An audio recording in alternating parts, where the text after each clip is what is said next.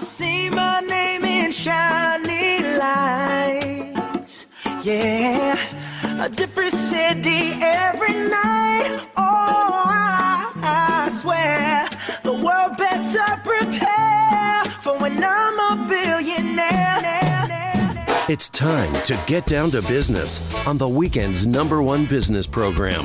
Known as the King of Networking, your host, Shalom Klein, has worked with thousands of entrepreneurs and created countless jobs. So, to success. Let's get down to business. And indeed, we're all about small business jobs and entrepreneurship and business. We talk a lot about business here. You're on with Get Down to Business, and I'm your host, Shalom Klein. Uh, this is going to be a jam packed week of content and information you'll not want to miss. I'm thrilled to be joined by the president and chief strategist of St. Louis Trust and Family Office, a $15 billion wealth management firm. He's also an author and speaker, a leading voice in the space of wealth management and leadership, and he's written a new book, The Uncertainty Solution. I'm very excited to talk all about the book, talk all about uh, John's journey. Um, but first and foremost, John Jennings, welcome to the program. Great for having me. I'm excited to be here. Absolutely. So you uh, you certainly have done a lot with your uh, with your firm, and I know you're really really passionate about uh, about the work that you're doing, which you talk about in the book. But let's talk about that journey. Let's talk about how you came, um, I believe, if I understand correctly, out of the financial crisis in 2008 on a mission. Tell us a little bit about that journey. Yeah. So up until the financial crisis, I felt like to be a good advisor, wealth advisor, I had to know basically everything that was going on in the economy and the stock market. So I spent hours a day reading commentaries and news and watching the stock market and I was a real student of whatever was going on. But when the financial crisis hit back in 08 09, um, I, I couldn't see a way out. I didn't know how to advise our clients. I was fortunately mainly paralyzed with fear, so didn't do a lot of you know really big moves with clients, which was good. But I had this coworker that you know only stayed loosely abreast of what was going on. And she gave this i was in client meetings with her and she just gave much better advice. She just was really fo- focusing on what matters. And it really led me to to say to myself hey you know i need to get out of all this data and information and stop drinking from the fire hose of everything that's going on in the financial world and instead to find investment wisdom. So i really went on a you know decade plus long quest for what do great investors do? What do they focus on? Because everybody reads the news and what's going on. So what do they do that's different? And really this book was born out of that quest. No question about it. And I, I even hesitate in calling it a book. It's more of an, a guide. And I, I know uh, you and several reviewers have called it an authoritative, accessible guide um, that really helps to cultivate the mindset and behavior necessary to weather uh, that uncertainty that you've been talking a little bit about. Right. So let's talk about what is in that guide. Again, the book is called The Uncertainty Solution How to Invest with Confidence in the Face of the Unknown. The book just came out. So, what is it that really you're hoping readers walk away with? Yeah, I want readers to have less worry and anxiety around the uncertain state of the world uh, in general in the financial markets in particular. And it's interesting. I was uh, asked to give a, a, talk, which I did in March in San Diego at an investment conference, and it was on my book. And they said, "Oh, so you're gonna, you know, tell us what's to happen in the future?" Because of course it's about you know battling uncertainty. I was like, "No, no, no. It's the opposite. I'm to actually tell you that." To invest well, you don't need to know the future, and to really learn to embrace and accept the uncertainty and instead of flailing around and doing what we usually do in the face of uncertainty, to focus on what we can know and what we can control that will help us make better decisions and have better investment behavior. So, my book has 35 of what's known as mental models. And these are, uh, they're models you keep in your head of how the world really works. And you know which ones, you know, you learned which ones to pull out when when faced with making investment decisions or having investment behavior in the face of the unknown. Oh, wild, wild. Absolutely. So, mental models is sort of the name of the game over here. You're imparting wisdom and evaluating investment decisions and advice. Yes. So, I mean, you are certainly running a very successful firm. So, I want to use mm-hmm. you as the example of what are some of those lessons that you've learned, and if, if possible, be as frank as possible of how you've come to those conclusions. Yeah. So, in coming to the conclusions, part of it is just my you know uh, quarter century long plus career in the wealth management industry, you know, advising clients. But another part of it is is I've really been a student of in, investing and human behavior. So I've read a a ton of, of, of books on not just investing, but you know psych- psychology and behavior and uh, ev- evolution and physics and math and statistics and complex adaptive systems and, on and on and and but also by observing and being a student of the great investors I, I did learn what great investors do is they have the right behavior and investing is really about right having the right behavior and, and my book's really about how do you adopt the best behavior. And I'll give you a quick example. So one, one of the key mental models in the book that deals with in, with behavior is to choose as your default being inactive instead of active. In other words, make fewer or almost no decisions compared to making decisions in investments. And part of what I base this on is this fascinating study called Boys Will Be Boys a study of gender differences in investing, where these professors somehow got a discount brokerage firm that's unnamed in the study to give them 10 years of data on 35,000 different accounts. And what these, these academics found is that the top performing accounts belong to single females, then followed by married females, then married males, and bringing up the rear was, of course, single males. And they said, well, why is this the case? Well, they found that both genders, regardless of marital, status, were equally as bad at making investment decisions. In general, every decision they made lost money. So the, the, the stocks or funds that they sold outperformed the ones they bought, right? So if every decision on average is bad, it makes sense that the less you trade, the better you do. And that's what they found that the single females traded 45% less than the single males because males are generally more overconfident when it comes to investing in finance. And then Fidelity had an internal study where they said, what are the secrets of our top performing funds or I mean, accounts? And they found that the top performing accounts typically belong to dead people or locked accounts. So it kind of goes like this dead people, then females, then males. So if you're a male, try to invest like a female. And if you're female, try to invest like a dead person. That's an incredibly powerful mental model to to keep in your head when you are faced with uncertainty, which is instead of you know don't don't stand there do something, which is the usual refrain.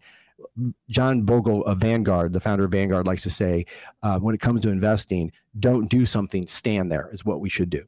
Hmm.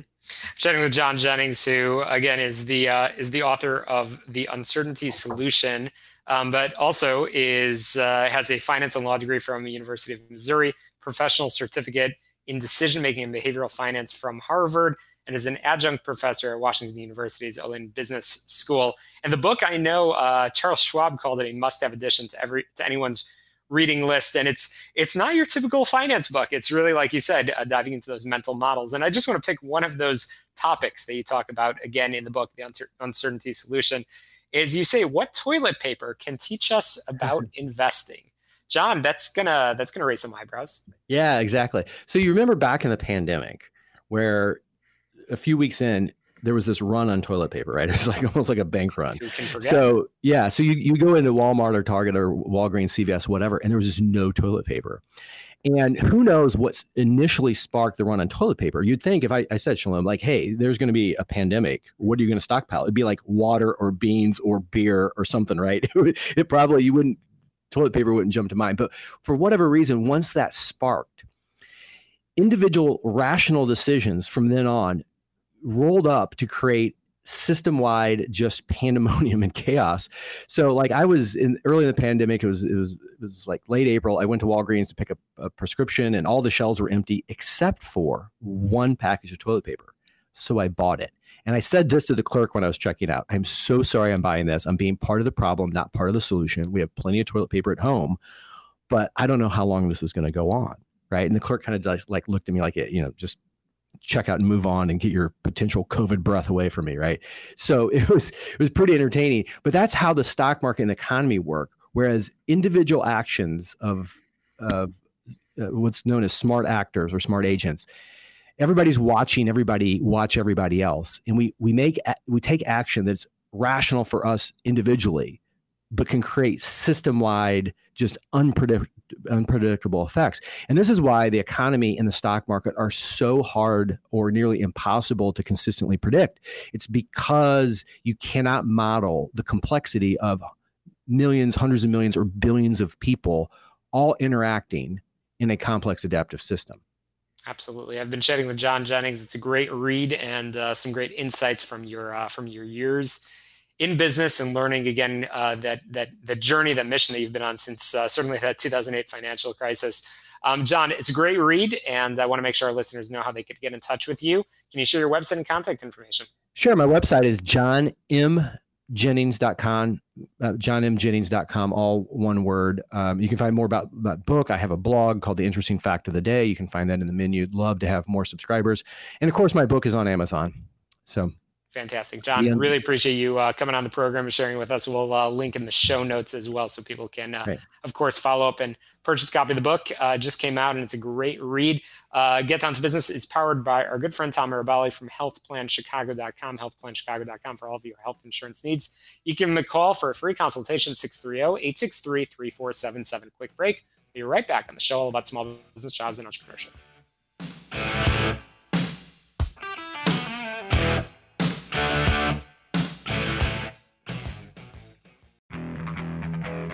Welcome back to Get Down to Business, the show about small business jobs and entrepreneurship. We know that customer centric companies are 60% more profitable than companies that aren't, with customer experience being one of the leading factors in differentiating competing industries today. Additionally, 87% of leaders agree that prioritizing employee happiness provides a competitive advantage. But man, this is a challenge. And we know that uh, that uh, this is something that so many business owners, businesses are struggling with, and that's why we brought on Greg Kihlstrom, the author of House of the Customer. Greg is a best-selling author, speaker, entrepreneur, currently an advisor and consultant to top companies. Um, Greg, welcome to the program. Thanks so much for joining us. Yeah, looking forward to talking with you. What an important topic that I know uh, listeners reach out to me all about all the time. So let's dive right in. What are some of the factors that are driving businesses' needs to transform to be more customer centric? Yeah, I mean, I think from the from the customer perspective, there's just simply more choice, and there's more. There are more brands to not only choose from, but there are more brands that are competing based on on customer experience. And you know, some of the the statistics you mentioned, very compelling. In that, um, another one that I saw the other day was with I think almost three quarters of of customers these days, it's as important or more important to have a good customer experience than it is to have a good product or service. And so, you know, all of that kind of combining is, uh, you know, it's just driving competition in the space and it's causing companies to look at, you know, beyond again building a great product or service. Uh, what is it like to use that product or service? And you know, with things like this started back in the early days of social media, but customers talk with one another and and they share things whether it's on social or um, you know uh, through other means there's a lot more talk about brands and experiences with brands ratings reviews so just a lot more pressure to make sure that the entire experience of uh, is, is is great absolutely again i'm chatting with greg Kihlstrom, who is also the host of the agile brand um, podcast. Uh, and I know you've worked with so many different uh, companies and businesses. But it's interesting. One of the things that I've discovered is that, again, being customer centric is something that's a unifier between big businesses and small businesses. So, Greg, I'm curious are there goals that every business should be aspiring to, regardless of size, to achieve in order to remain competitive? Yeah, definitely. And I think a small business versus a large enterprise may approach these differently, but there, there's a few things. I mean, first, uh, companies need to offer a one to one personalized experience. And so, if you are a very small company, you might actually already be doing that to a degree because chances are you know a lot of your customers and you you greet them by name when they walk in the store or you know you you have them on the phone or, or, or whatever as a very large organization you certainly can't do that with millions of, of customers and so you have to do that through digital means and through personalization and databases and and um, and everything like that. But that need to personalize and, and offer this this multi-channel, omni-channel kind of experience, that's uh, you know I think that's shared amongst amongst all. And I think another another big one is understanding the lifetime value of a customer, which you know I come from a marketing background and ran a marketing agency for a number of years before I sold it, and you know, we were very focused often on new customer acquisition, which is very important. Everybody needs new customers, but having also done sales uh, for my most of my career, I can tell you it's a lot easier to keep an existing customer than it is to win a new one. And so this idea of customer lifetime value really looks at the long term and the long play here of let's get new customers by all means, but let's get um, potentially valuable customers and let's keep our existing customers as, so that they can build you know increased value there as well. Absolutely. So it's an interesting uh, title for the book, House of the Customer. And I know that's very intentional like everything you do. So again, I'm chatting with Greg Kihlstrom, um, who's the author of this book, House of the Customer. So what is that house? What is the house of the customer? And why is it helpful to think of building the customer experience this way? Yeah, you know what I what I wanted to do. I, I've spent a lot of time over the last few years working with i would say primarily in the in the enterprise space so, so the large you know fortune 500 company space and, and i wanted to write a book about how do they do things like the the two goals that I just described and and, and a bit more? Um, how do they actually do this? Because I think everybody agrees with the premise of yes, we should offer good customer experiences. Nobody needs to be told that. There's a million books on that.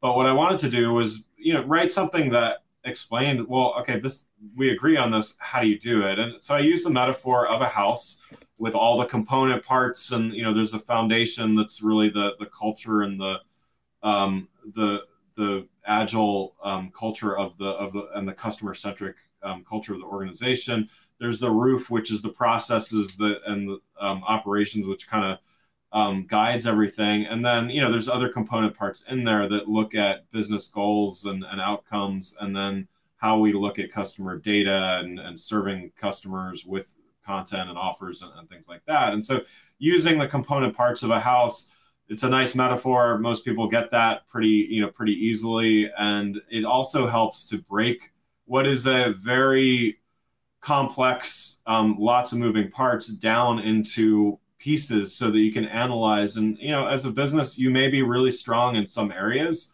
but there may be other areas where you're weaker. And so therefore you can focus on those on those parts and not feel like you have to rebuild an entire house from scratch. Absolutely. So the million dollar question i mean everybody's asking is how can you stay competitive in a world both one-on-one personalized experiences as well as increased Cons- uh, uh, consumer data privacy must coexist. Again, hot topics right now. What I know you talk about this in your book. What are some of the uh, highlights that you can share with our listeners?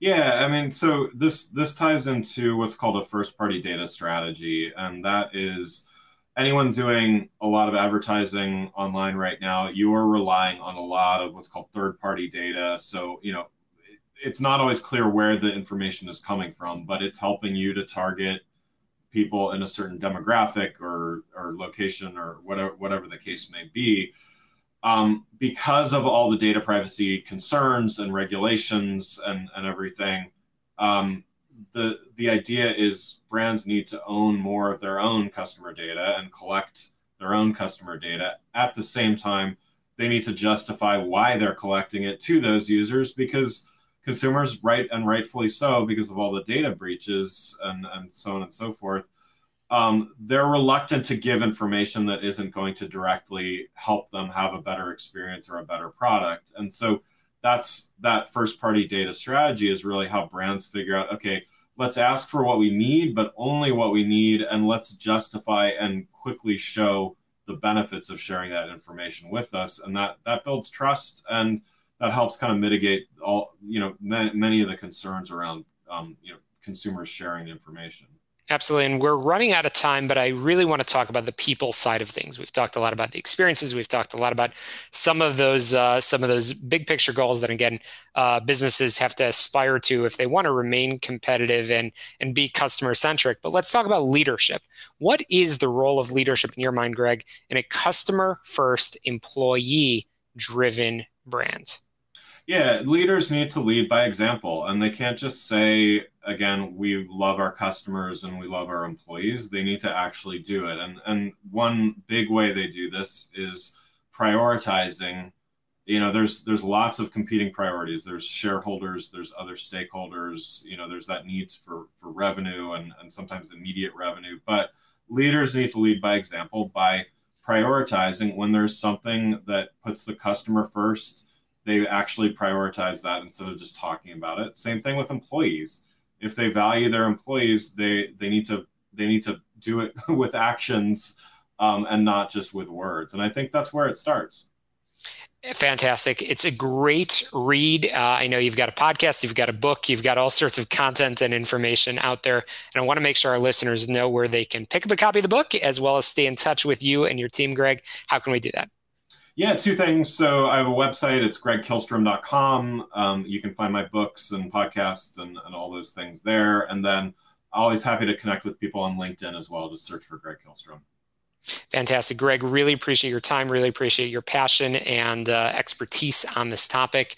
Again, you're listening to Get Down to Business, the show all about small business jobs and entrepreneurship. Be sure you get on my website, shalomklein.com, and of course on your favorite podcast app. Just search on Spotify, Google, Apple. It really doesn't matter where because we are in all of those locations and more. Just search for Get Down to Business. Make sure when you check out the podcast, make sure you rate, review, and share. It makes it e- even easier for others find out about all uh, the show all about small business jobs and entrepreneurship. We've been on the air for the past 10 years with some amazing guests. Um, so uh, chances are if you're searching for a topic and searching for some advice we've got it right there for you. And i always welcome feedback. So make sure you get on my website and uh, through your podcast app. Uh, my contact information is right there. Always want to know what you think. We've got some headlines commercials quick break here on the show about small business jobs and entrepreneurship.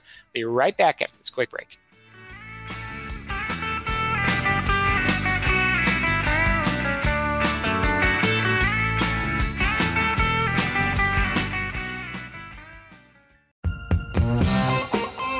Welcome back to Get Down to Business, the show all about small business jobs and entrepreneurship. I am thrilled to be joined by Ben Juncker, who's the co founder and CEO of Craftsman Choice, a leading exterior remodeling contractor in Minnesota, one of the highest volume James Hardie siding installers in the United States.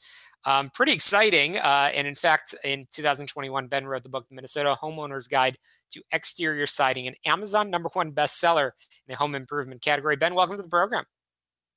Thanks. Thank you. It's uh, great to have you on. So I love to get to know the person behind the microphone. How did your sort of career in construction start as a job of last resort and evolve into the opportunity of a lifetime? Well, uh, starting on a, a roofing crew, I, I, soon learned that I didn't want to do that for the rest of my life, and so moved up to a siding crew, and then um, you know just looked at the guys that we were working for, and and figured you know we could probably do this a different way, and so you know kind of a, a series of uh, hard life lessons and and banging our head against the wall until we figured out something that was going to work, and you know we were able to uh, partner with James Hardie early on in uh, its uh, its life here in Minnesota, and that really uh, was the the difference maker for us. It was we were able to differentiate ourselves from uh, other contractors that were you know all selling the same things. And so that that really was the springboard to uh, us being able to to build our business. Well, congratulations on that. So, Ben, uh, as uh, mentioned, you're the C- you're the co-founder and CEO of Craftsman Choice. So, what is Craftsman Choice? What do you guys do?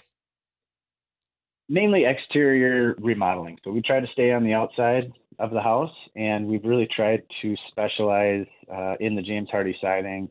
Along with that comes with comes uh, windows and roofing and those kinds of things. But you know we've resisted the temptation to become a jack of all trades and do additions and bathrooms and kitchens and finishing basements. And you know we've really been able to to hone in on the exterior and just and just specialize in that, which is has I has been key to uh, our longevity. Well, you're in an interesting line of work, and this is an interesting time. Uh, certainly, uh, the world is talking about supply chain issues, labor scarcity. That's something that continues to be a challenge. So, how has that affected your business in recent years? Um, supply chain's been a been a struggle, a lot of rescheduling and and that kind of thing. Fortunately, the homeowners have been um, you know, been pretty uh, pretty amicable to that. Um, as far as labor scarcity, you know, we've built up long-term re- relationships with our subcontractors, and they know that you know they're going to continue to have work from us. That you know they're going to get paid, and they're going to be able to go job to job. And so that hasn't been as big of an issue for us as it has, I think, for other companies, just because you know we we built up those long-term relationships during uh, the good times and the bad times, and we've we've got some loyalty there. And Ben, you've established yourself as the subject matter expert. You've established yourself through uh, certainly community involvement, which, which, we could spend a whole episode talking about. But uh, again, as the co-founder CEO of Craftsman Choice, you are a uh, leader in exterior remodeling contracting in Minnesota and beyond. In fact, you wrote the book, quite literally, the Minnesota Homeowner's Guide to Exterior Siding, which is, as mentioned, an Amazon number one bestseller. And there's a lot of contractors that I know seek your advice and expertise. So, what are some of the trends that you're seeing from folks in the in sort of that contracting space? What are what are conversations you're having? Well, I think there's a lot of successful um, con- construction owners.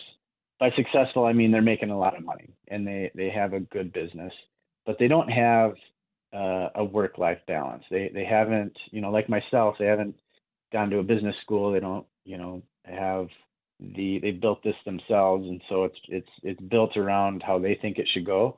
And so they don't have processes. They don't have you know uh, a management team that are probably taking things off of their plates. And so they have no work life balance. They're they're a slave to their uh, to their business. And so i've you know had the opportunity to work with some of those business owners to try and get to the point where they can go to their kid's soccer game. They can take a vacation and still not have the you know the business crumble around them. They can feel comfortable leaving for a little bit and doing some things that you know they've worked so hard to enjoy uh, by just putting into some into place some processes and and putting yeah. some key people in that can take those tasks off their plate.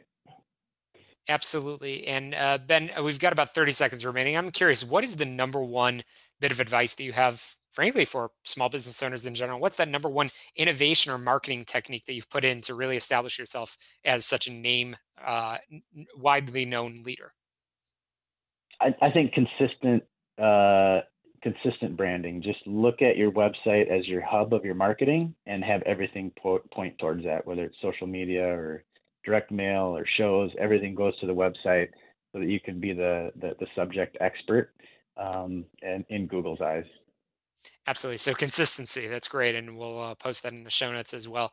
Um, ben, we are just about out of time, and I want to make sure our listeners know where they can find your book and get in touch with you and your team. How can we do that? So the book is, there's a link on our website, craftsmanschoice.com. and you can also find it on Amazon by just searching the most boring book on Amazon, and my, my book on siding will come up. That's amazing, Ben. Congratulations on that uh, consistency. Uh, you're teaching a lot of lessons in marketing. That's uh, that's wild. Congratulations on all your success. I look forward to following it and bringing you back onto the program uh, real soon. Thanks so much for joining us. Sounds great. Thank you. Absolutely. Uh, we'll be right back. Lots more small business jobs and entrepreneurship as we continue on Get Down to Business in just a moment.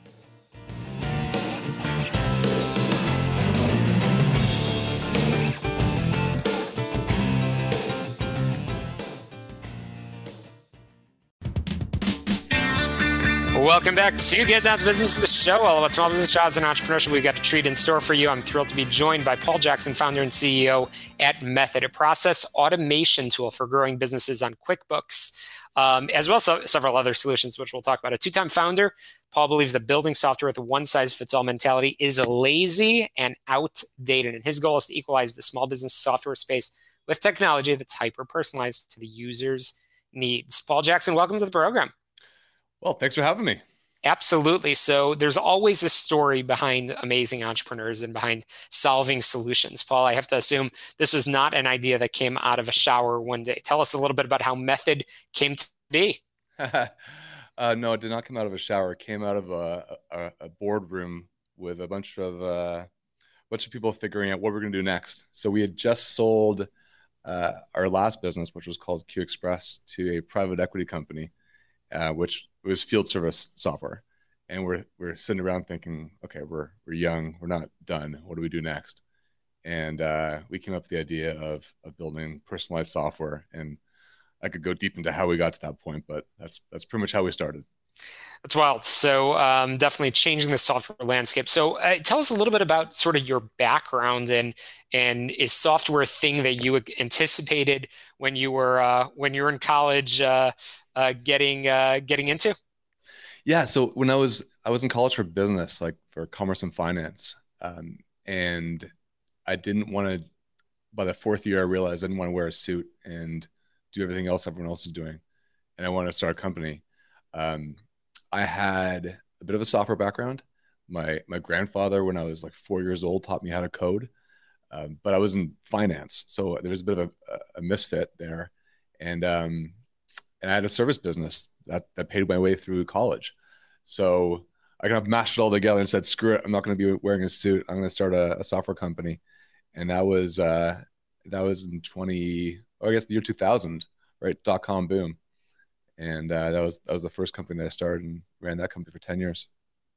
And really, your your mindset, your philosophy, it seems has really uh, shifted over time to, as I mentioned in the intro, uh, really thinking that again, building software one size fits all is outdated and that's the gist of what you and your team are doing at uh, at Method, which, which, is great. So let's let's talk a little bit about the QuickBooks uh, CRM integration, which I know is a big piece of what you guys do.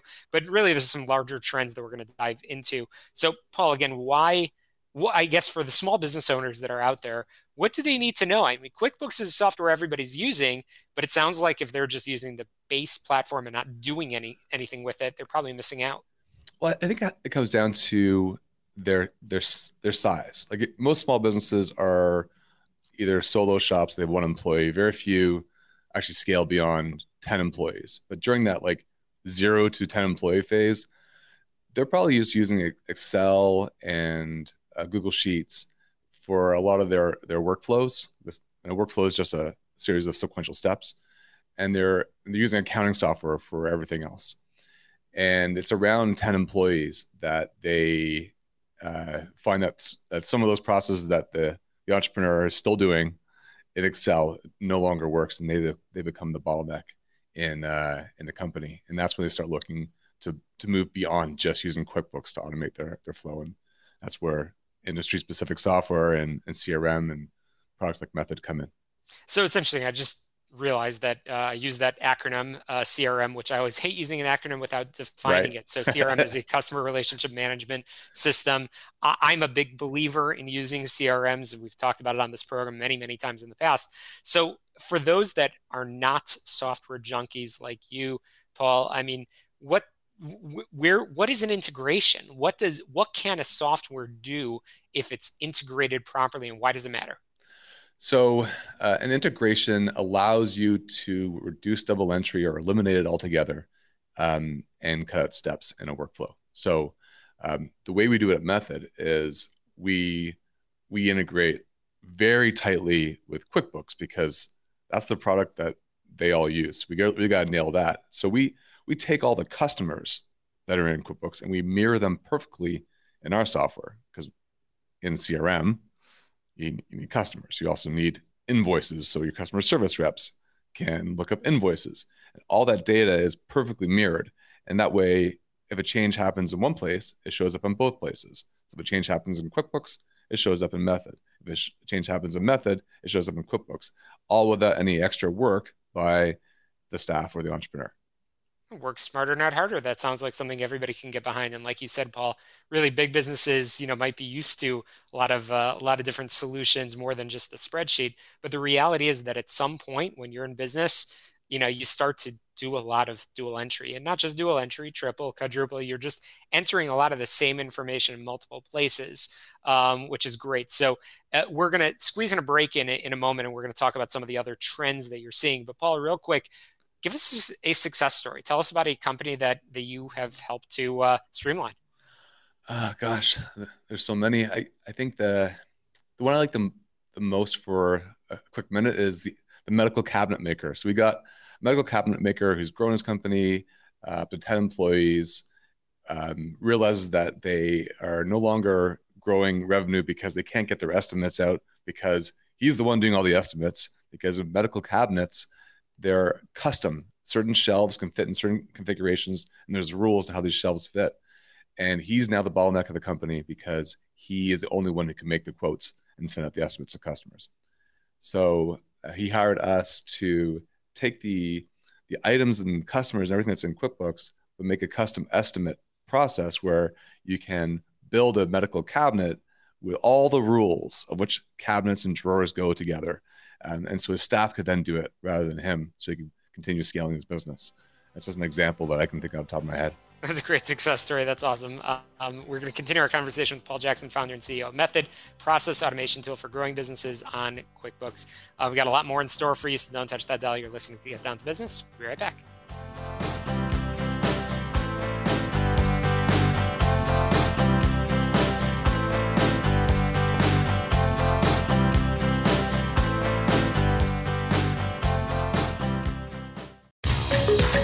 Welcome back to Get Down to Business, the show about small business jobs and entrepreneurship. You can always get on your favorite podcast app, download, um, rate, review, and share. Just search for Get Down to Business. So uh, I've been chatting with Paul Jackson, founder and CEO of Method. Um, and Paul has a vision of how uh, the web is revolutionizing small business processes, and he's found several innovative ways to build practical solutions for customers um, using a, we've been talking about using that word CRM integrations, um, which is awesome. So, Paul, I mean, it's interesting. I grew up on certain software systems, certain packaged systems. And it was like, cool, you log into that, and that's how you do word processing. That's how you do personal finance and so on. Paul, you're breaking that system. Tell us a little bit about uh, a little bit more about about that.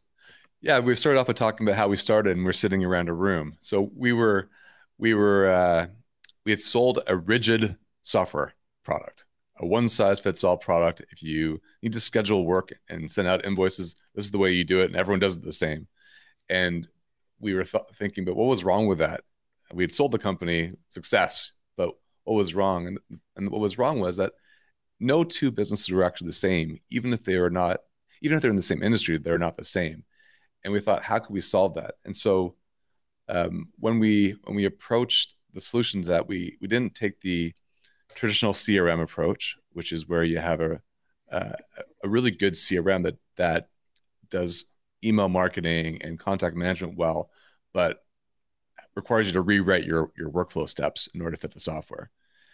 And we didn't take an industry specific approach, which was, hey, you're you're this industry. There's a, there's a way you do things in your industry, and like you must do it that way because we just sold that kind of company, and we knew that didn't really work because again, um, no two companies are the same. You have to rewrite your your workflow steps. So our approach was more of a like a personalized software approach which was what if we let our customers build their own features? What if we actually let them become programmers by using drag and drop? Not not code because that would be crazy but letting our small business customers actually build apps.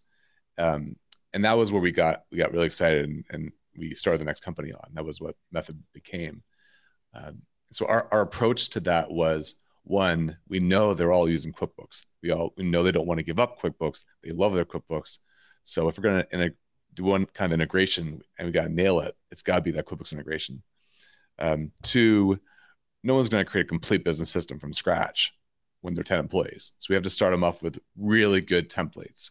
So a really good CRM template is a starting point, a really good field service template, for field service companies as a as a as a starting point.